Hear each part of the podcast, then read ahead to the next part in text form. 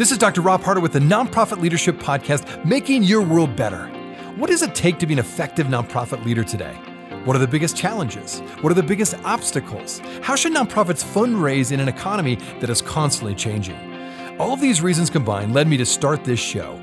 And it's my hope that through this series, people can learn not only what it takes to be an effective nonprofit organization, but to hear from effective leaders who are successfully making a positive impact in their communities. We hope you enjoy this show, as together we hear how they are making their world better. Well, one of the challenges for an effective nonprofit leader right now is getting the right information so you can make solid financial decisions to help your organization thrive. Well, to do this, you need the best accounting and donation software. Researching, learning, and maintaining software can get really costly. So let me save you some time and money. Aplos just might be the solution you're looking for. Aplos is made specifically for nonprofits to manage fund accounting, donations, and your people. So go to nonprofit.aplos.com to see how it works and get your 15-day free trial. Many people have described this last year we've been in as a unique moment in American history, specifically when it comes to the issues of racial equality and social justice. However, these issues around racial equality and social justice are not new. But for many of us, this moment just feels different. Why? Well, my guest today believes there are two main reasons why this moment we are living in now feels differently. My guest is Kishshana Palmer. She's the CEO of Kishshana and Company and founder of the Rooted Collaborative. Kishshana is a national speaker, trainer, and coach with a 17-year background in fundraising, marketing, and talent management. She began her first management role at age 22 and went fresh out of graduate school to managing a team of 12 and a $1 million budget. She will cover a whole variety of issues today, ranging from diversity and inclusion to unique leadership challenges facing the nonprofit sector. Enjoy today's show. Thank you, Kishshana, for being on the show today. So I wanted to start out by giving my listeners a chance to get to know you a bit, hear more about your story. Could you give us just a quick overview of your story and specifically what motivated you to be so involved with the nonprofit sector and your passion to help nonprofit leaders? So I got my start as a grant writer for a large local organization right after I left D school. I don't know what I was thinking, y'all. I went in as an investment banker and I came out and I said, there's got to be more I can do with my life. And so I found myself looking at organizations that had missions that I cared about. And I knew I didn't want to work in programs, but I wanted to do something. And so I combined my love of money and my love of people and found my way to fundraising. I didn't even know that it was like a formal thing, but I've been raising money since I was a kid.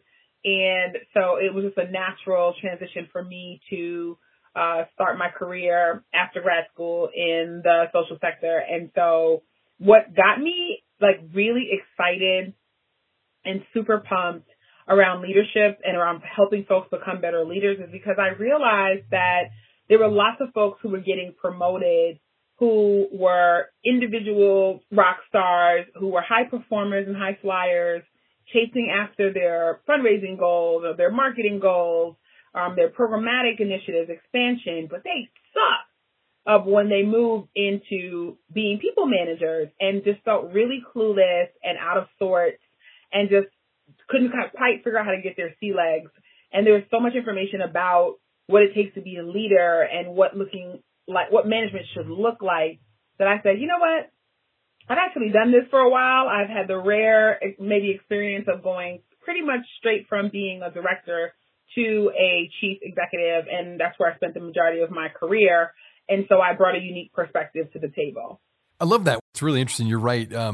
I've had people on the show talk about that same experience where just because you're an all-star in a certain area and you're just knocking it out of the park in terms of fundraising or even, inspiring others, but managing people and leading people, it's a whole different ballgame. And that can be really challenging if they're not trained. So good leaders have always been inspired by other good leaders. And I'd like to ask which leaders have most impacted you and in which way they've impacted you. Yeah. So starting right at the house, my dad is probably my biggest leadership inspiration. And I say that because, he is the epitome of the everyday leader. That's the folks who may not necessarily have the big title.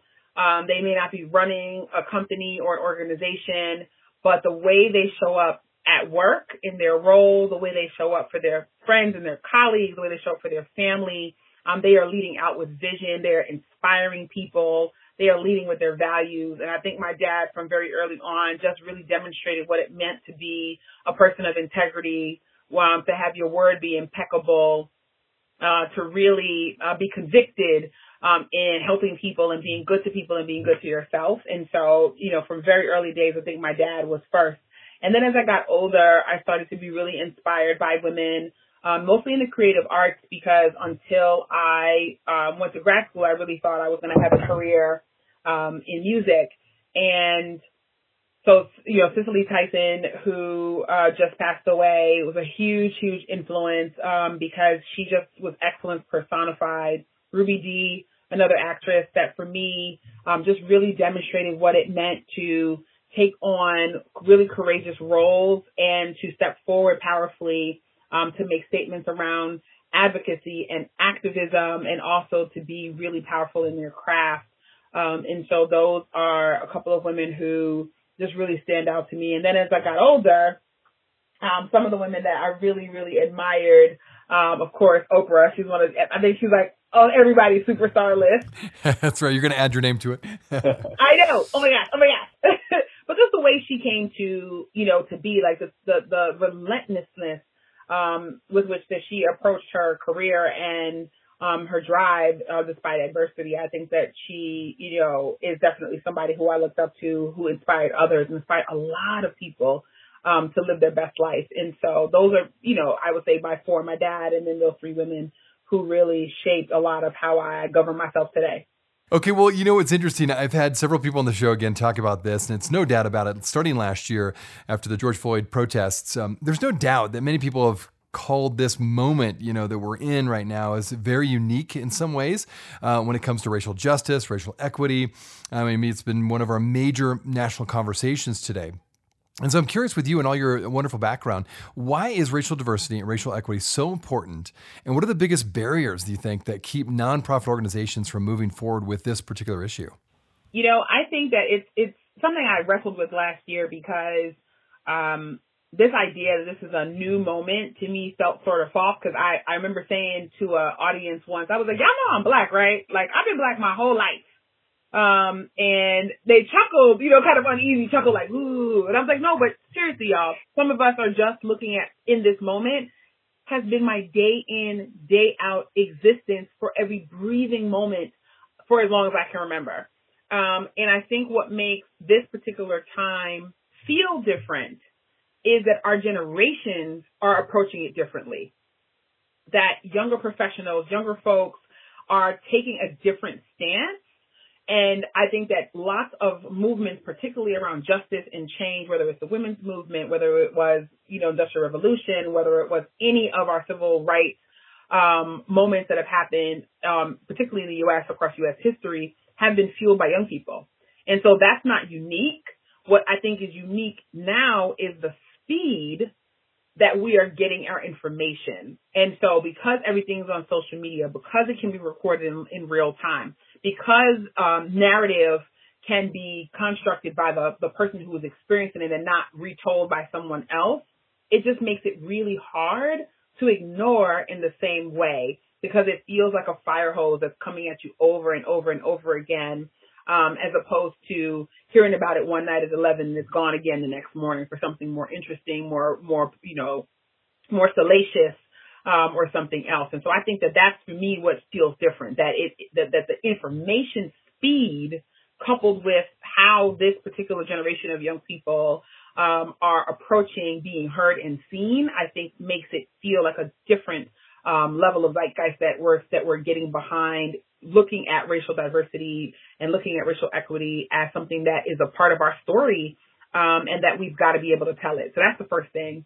I really appreciate your insight that it's kind of maybe the, you know, social media and just the ability to get quick information, like you said, in real time, like right now. And you're saying that the way this generation's responding is different. Maybe talk a little bit more about that, like based on what you know from history, you know, how has it been different and why has it been different, do you think, with this generation versus the past?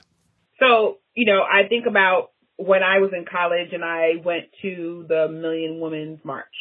And that was a huge deal for me my freshman year of college. And I remember, we got on a bus and, I forgot even how the caravan came together, and we didn't know if other schools were going, but, we had like the word on the street. I think, instant messenger was pretty new then.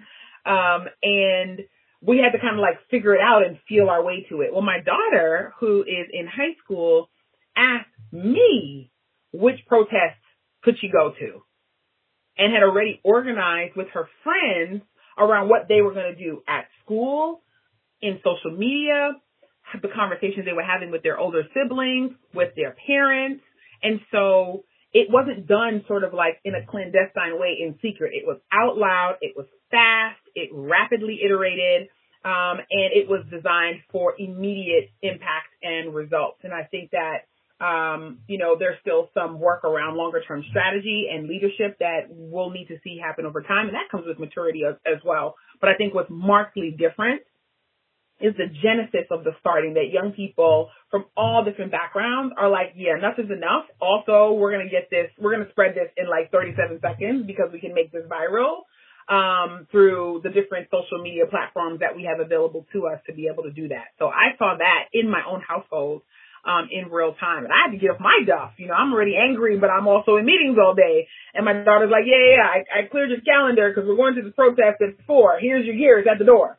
She manages your schedule. I love it. Exactly. So I think that's one of the things that were different. The young people were just much more in your face, moving more quickly, not in the stealth of night, around how they were organizing and galvanizing support. Excellent. And then you had a second thought there.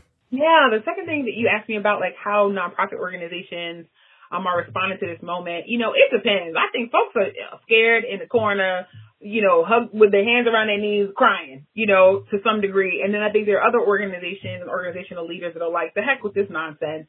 We are going to face this head on. This is a part of our mission.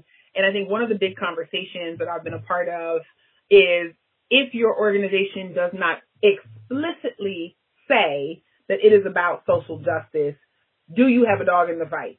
And the reality is absolutely, because by design, our sector addresses societal ills, gaps, changes, problems, and we provide solutions. So whether you're thinking about environment or animals or babies or disease or education or reform or food, it doesn't matter what you're thinking about. The genesis of your mission is solving an injustice that is occurring. And so by that very definition, you are involved in social justice.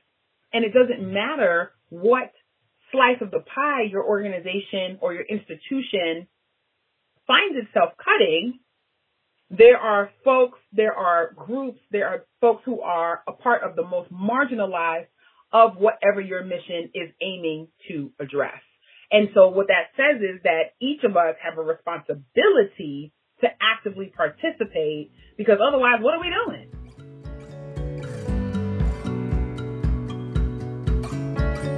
Well, one of the challenges for an effective nonprofit leader right now is getting the right information so you can make solid financial decisions to help your organization thrive. Well, to do this, you need the best accounting and donation software. Researching, learning, and maintaining software can get really costly. So let me save you some time and money. Aplos just might be the solution you're looking for. Aplos is made specifically for nonprofits to manage fund accounting, donations, and your people. So go to nonprofit.aplos.com to see how it works and get your 15-day free trial. Hey everybody, Rob here. Thanks so much for listening to the Nonprofit Leadership Podcast. If this is your first time listening to us, I wanted to make sure you're aware of a whole group of other episodes with fascinating guests that I previously interviewed. Just go to our website, nonprofitleadershippodcast.org.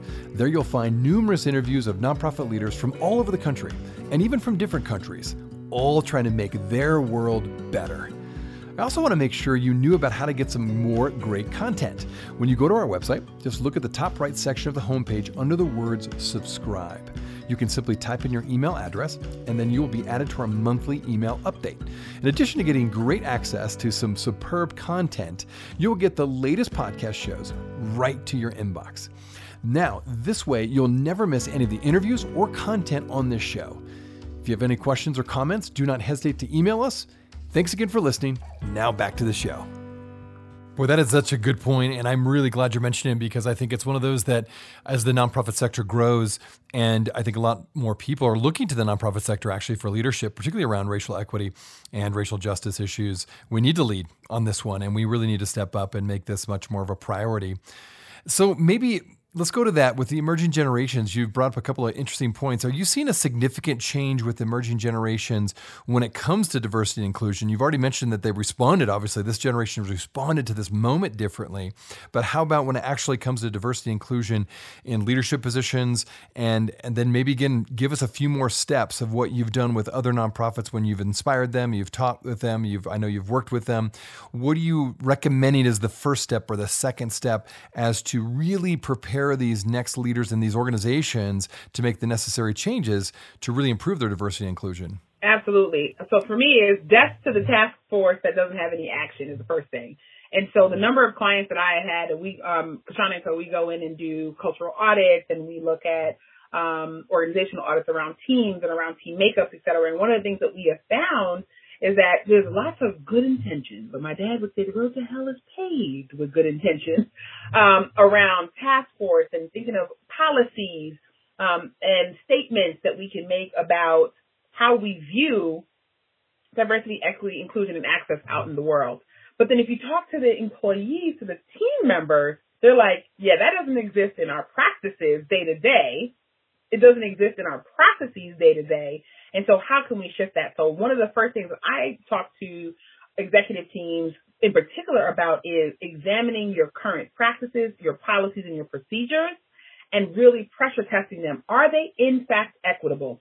Do they actually meet the lowest common denominator of your team members? If maybe, answer is no. If no, fix it. And so that's one of the things that I think is really critical. The second thing is around addressing the pipeline for leadership.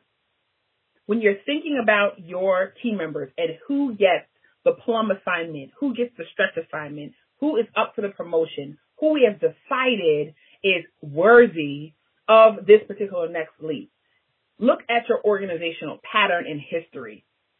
How many folks of color have you promoted? Has it been emblematic? Has it been representative? Have you had folks of color, and particularly Black professionals, leave your organization and they get replaced by white professionals? Are you tokenizing your South Asian and Southeast Asian employees?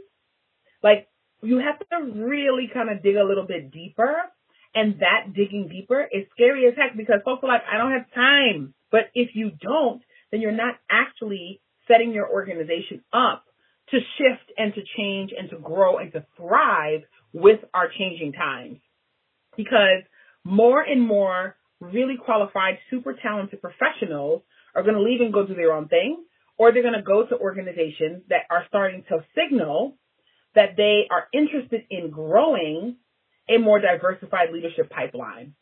And it's not just about having lots of folks of color who are really smart and come from great schools in your assistant level, associate level, analyst level, manager level. No. Who is in your senior director, your managing director, your VP, your EVP, your C-suite? If you are not seeing that stair step happening throughout the levels of your organization, your organizational chart, then my friends, you have good intentions, but you do not actually have an actionable strategy that is going to get you the kind of results you say you want, which makes me then say, do you really want it or do you just say you want it? So that's what I think it is, and that's what I advise folks to do, to really do that assessment and not just thinking, because, we love to think, but actually taking some steps. What you're saying basically is that your actions speak louder than words, right? So if you, and particularly in the management levels, at the very high levels of management, if there's not diversity and more inclusion with the leadership represented there, you're saying that a lot of people are going to move on and they're not either going to even look at your organization. Exactly. And here's the thing. Here's one more thing that I'm noticing right now. And so if you look at other points in our, let's just use economics, other points in our history as a sector. So look at the 2008 economic crisis, for example. Look at when giving declined in the years following the 2008 housing and economic crisis.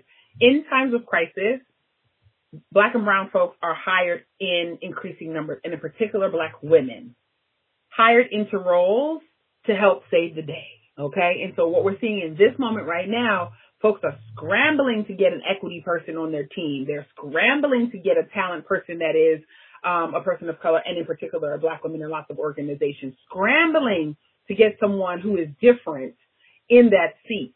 But the question I have is, are you resourcing that individual, both in time, in talent, and in treasure? So is it attached to the bottom line? Is it a strategic imperative that that person be successful? Because folks are going to get hired during this time, but oftentimes when the organization is at a deficit of so many other things, that to me is an automatic recipe for failure.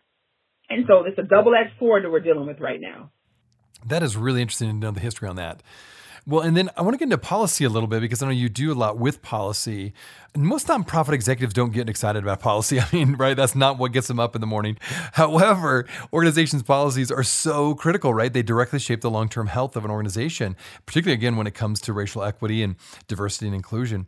What steps should nonprofit leaders take in order to improve their policies and become more effective, again, specifically with diversity and inclusion?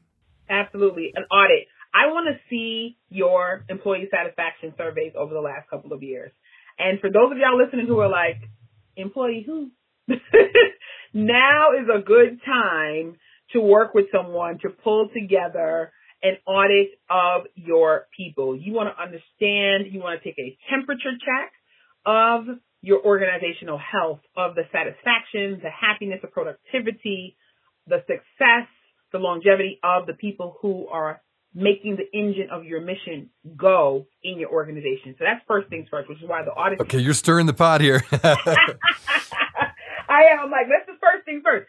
And then for those of you who do have employee engagement surveys, actually look at the data. Don't just show me the aggregate data for this year. I want you to look at your data year over year. I want you to pull it out by subsets. Yes, pull it down by gender. Yes, pull it down by race.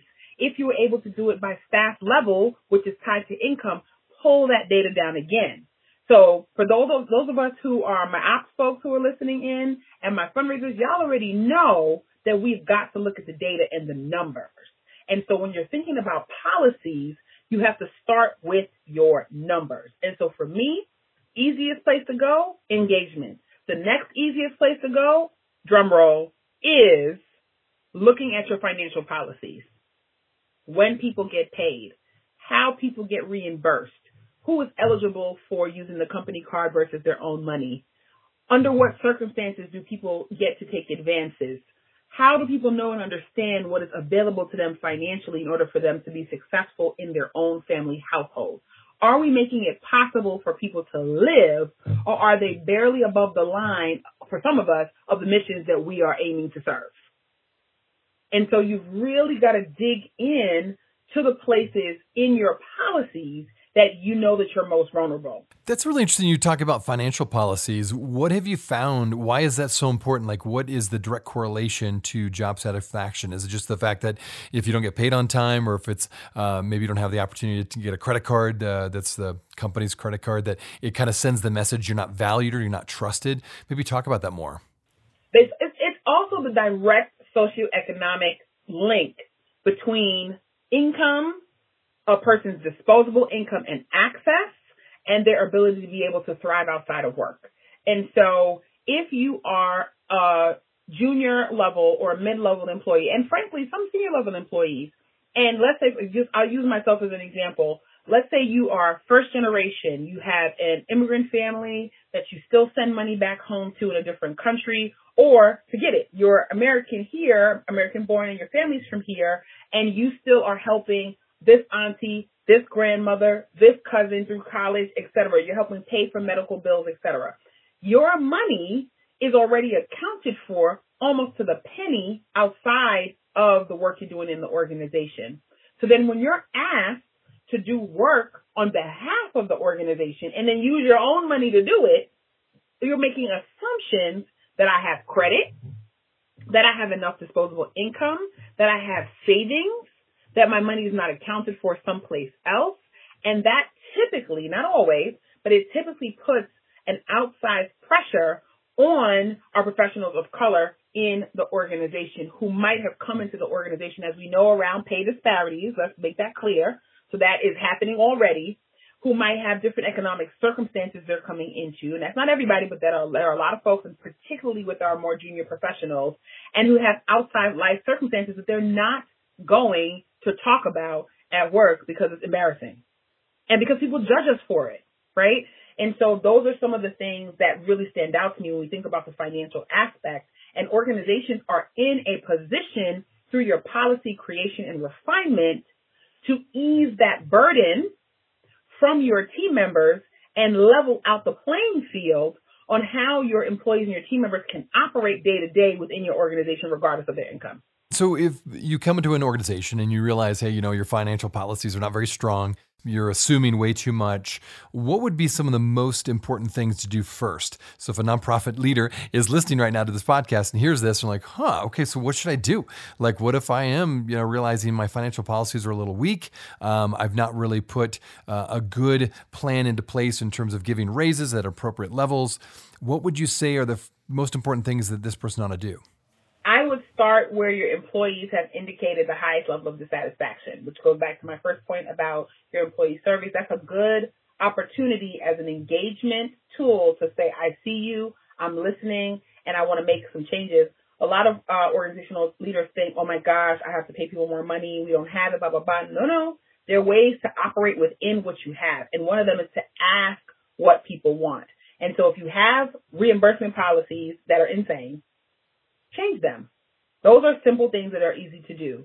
If you have a policy that people have to pay for things out of pocket, change that.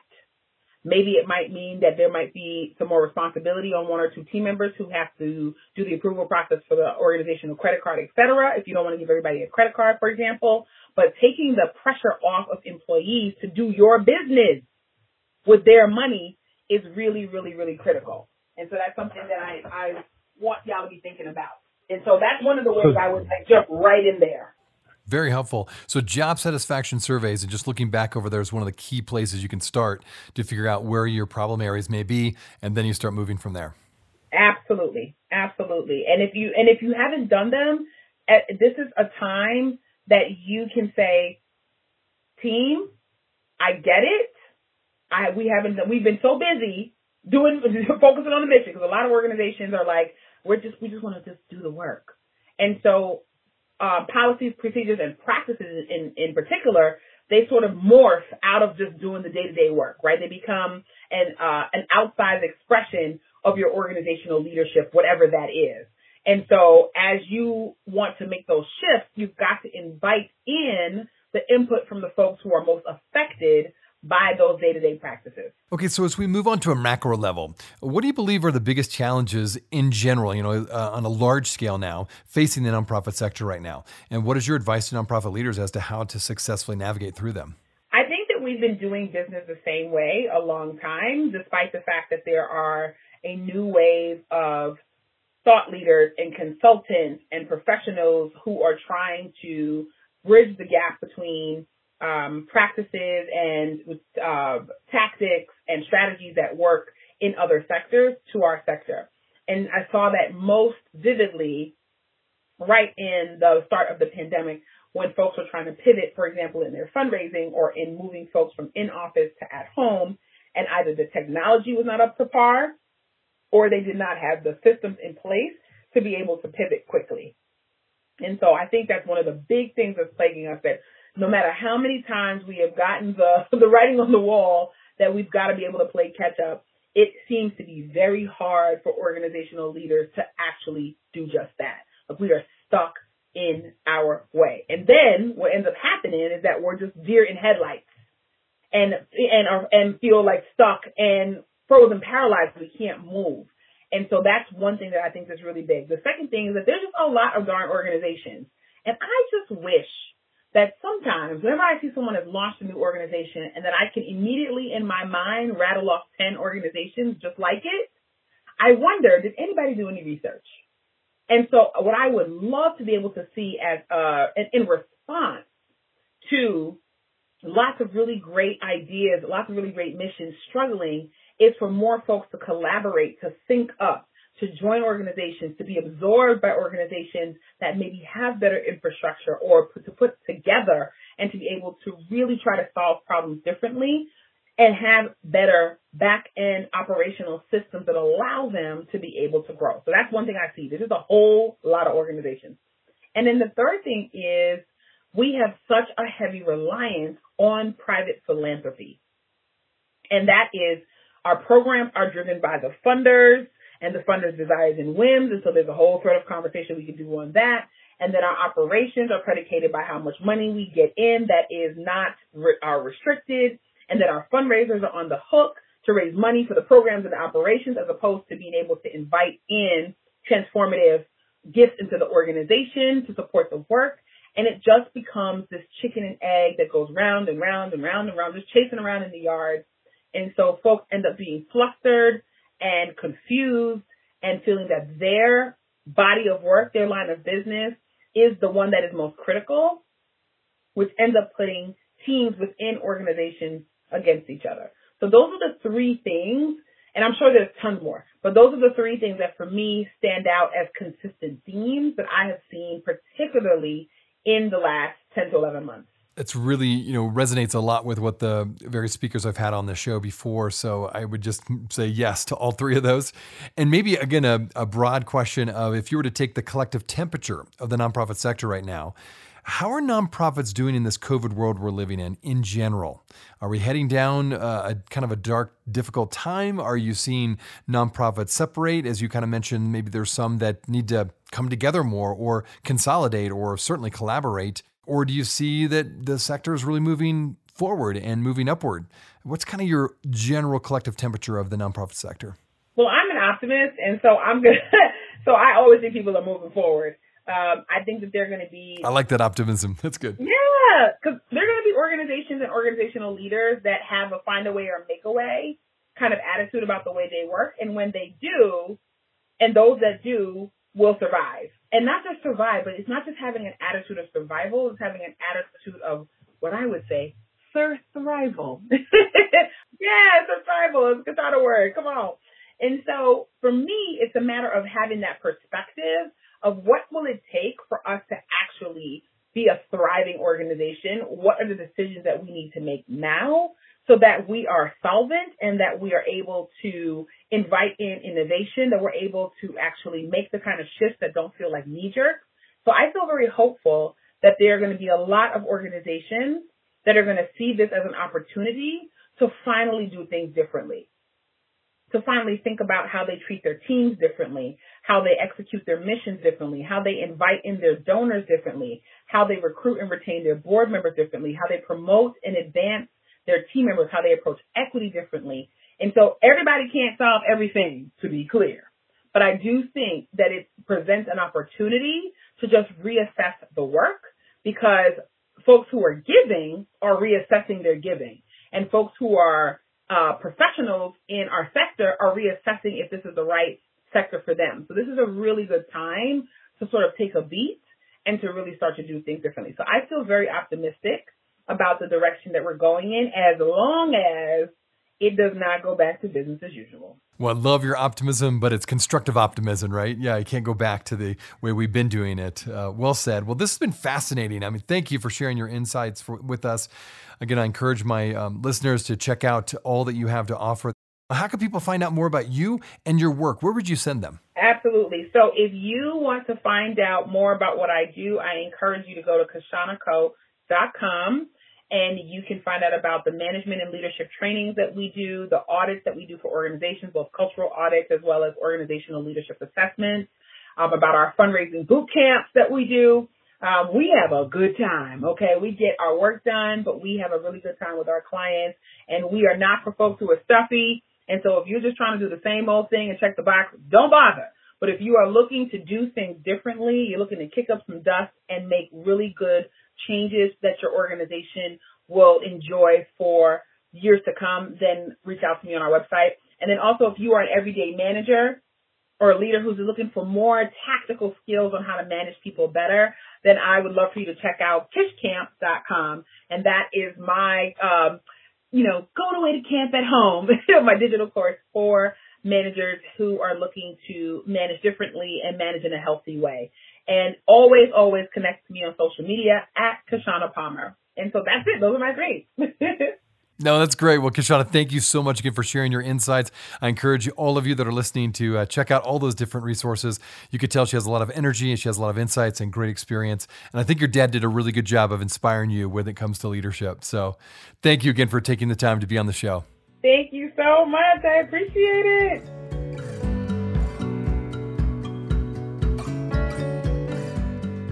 Well, we're excited to have Aplos as the sponsor of this nonprofit podcast. And what's unique about Aplos is that they are dedicated not only to providing you with the best tools, but also to offering free training from their in-house experts and CPAs. Right now, you can get access to a solid webinar on 5 essential financial reports for nonprofit leaders. To get access, go to nonprofit.aplos.com. Hey friends, I wanted you to know that this podcast can be found on both iTunes and Spotify. If you're wondering how to find it, just type in the words Nonprofit Leadership Podcast, and this podcast should show up. We also encourage you, when you go on iTunes, let us know what you think. Give us a review.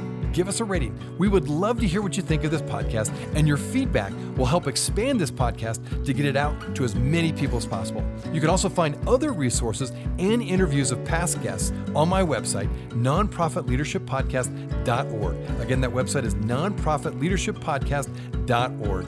Thanks again for listening, and until next time, keep making your world better.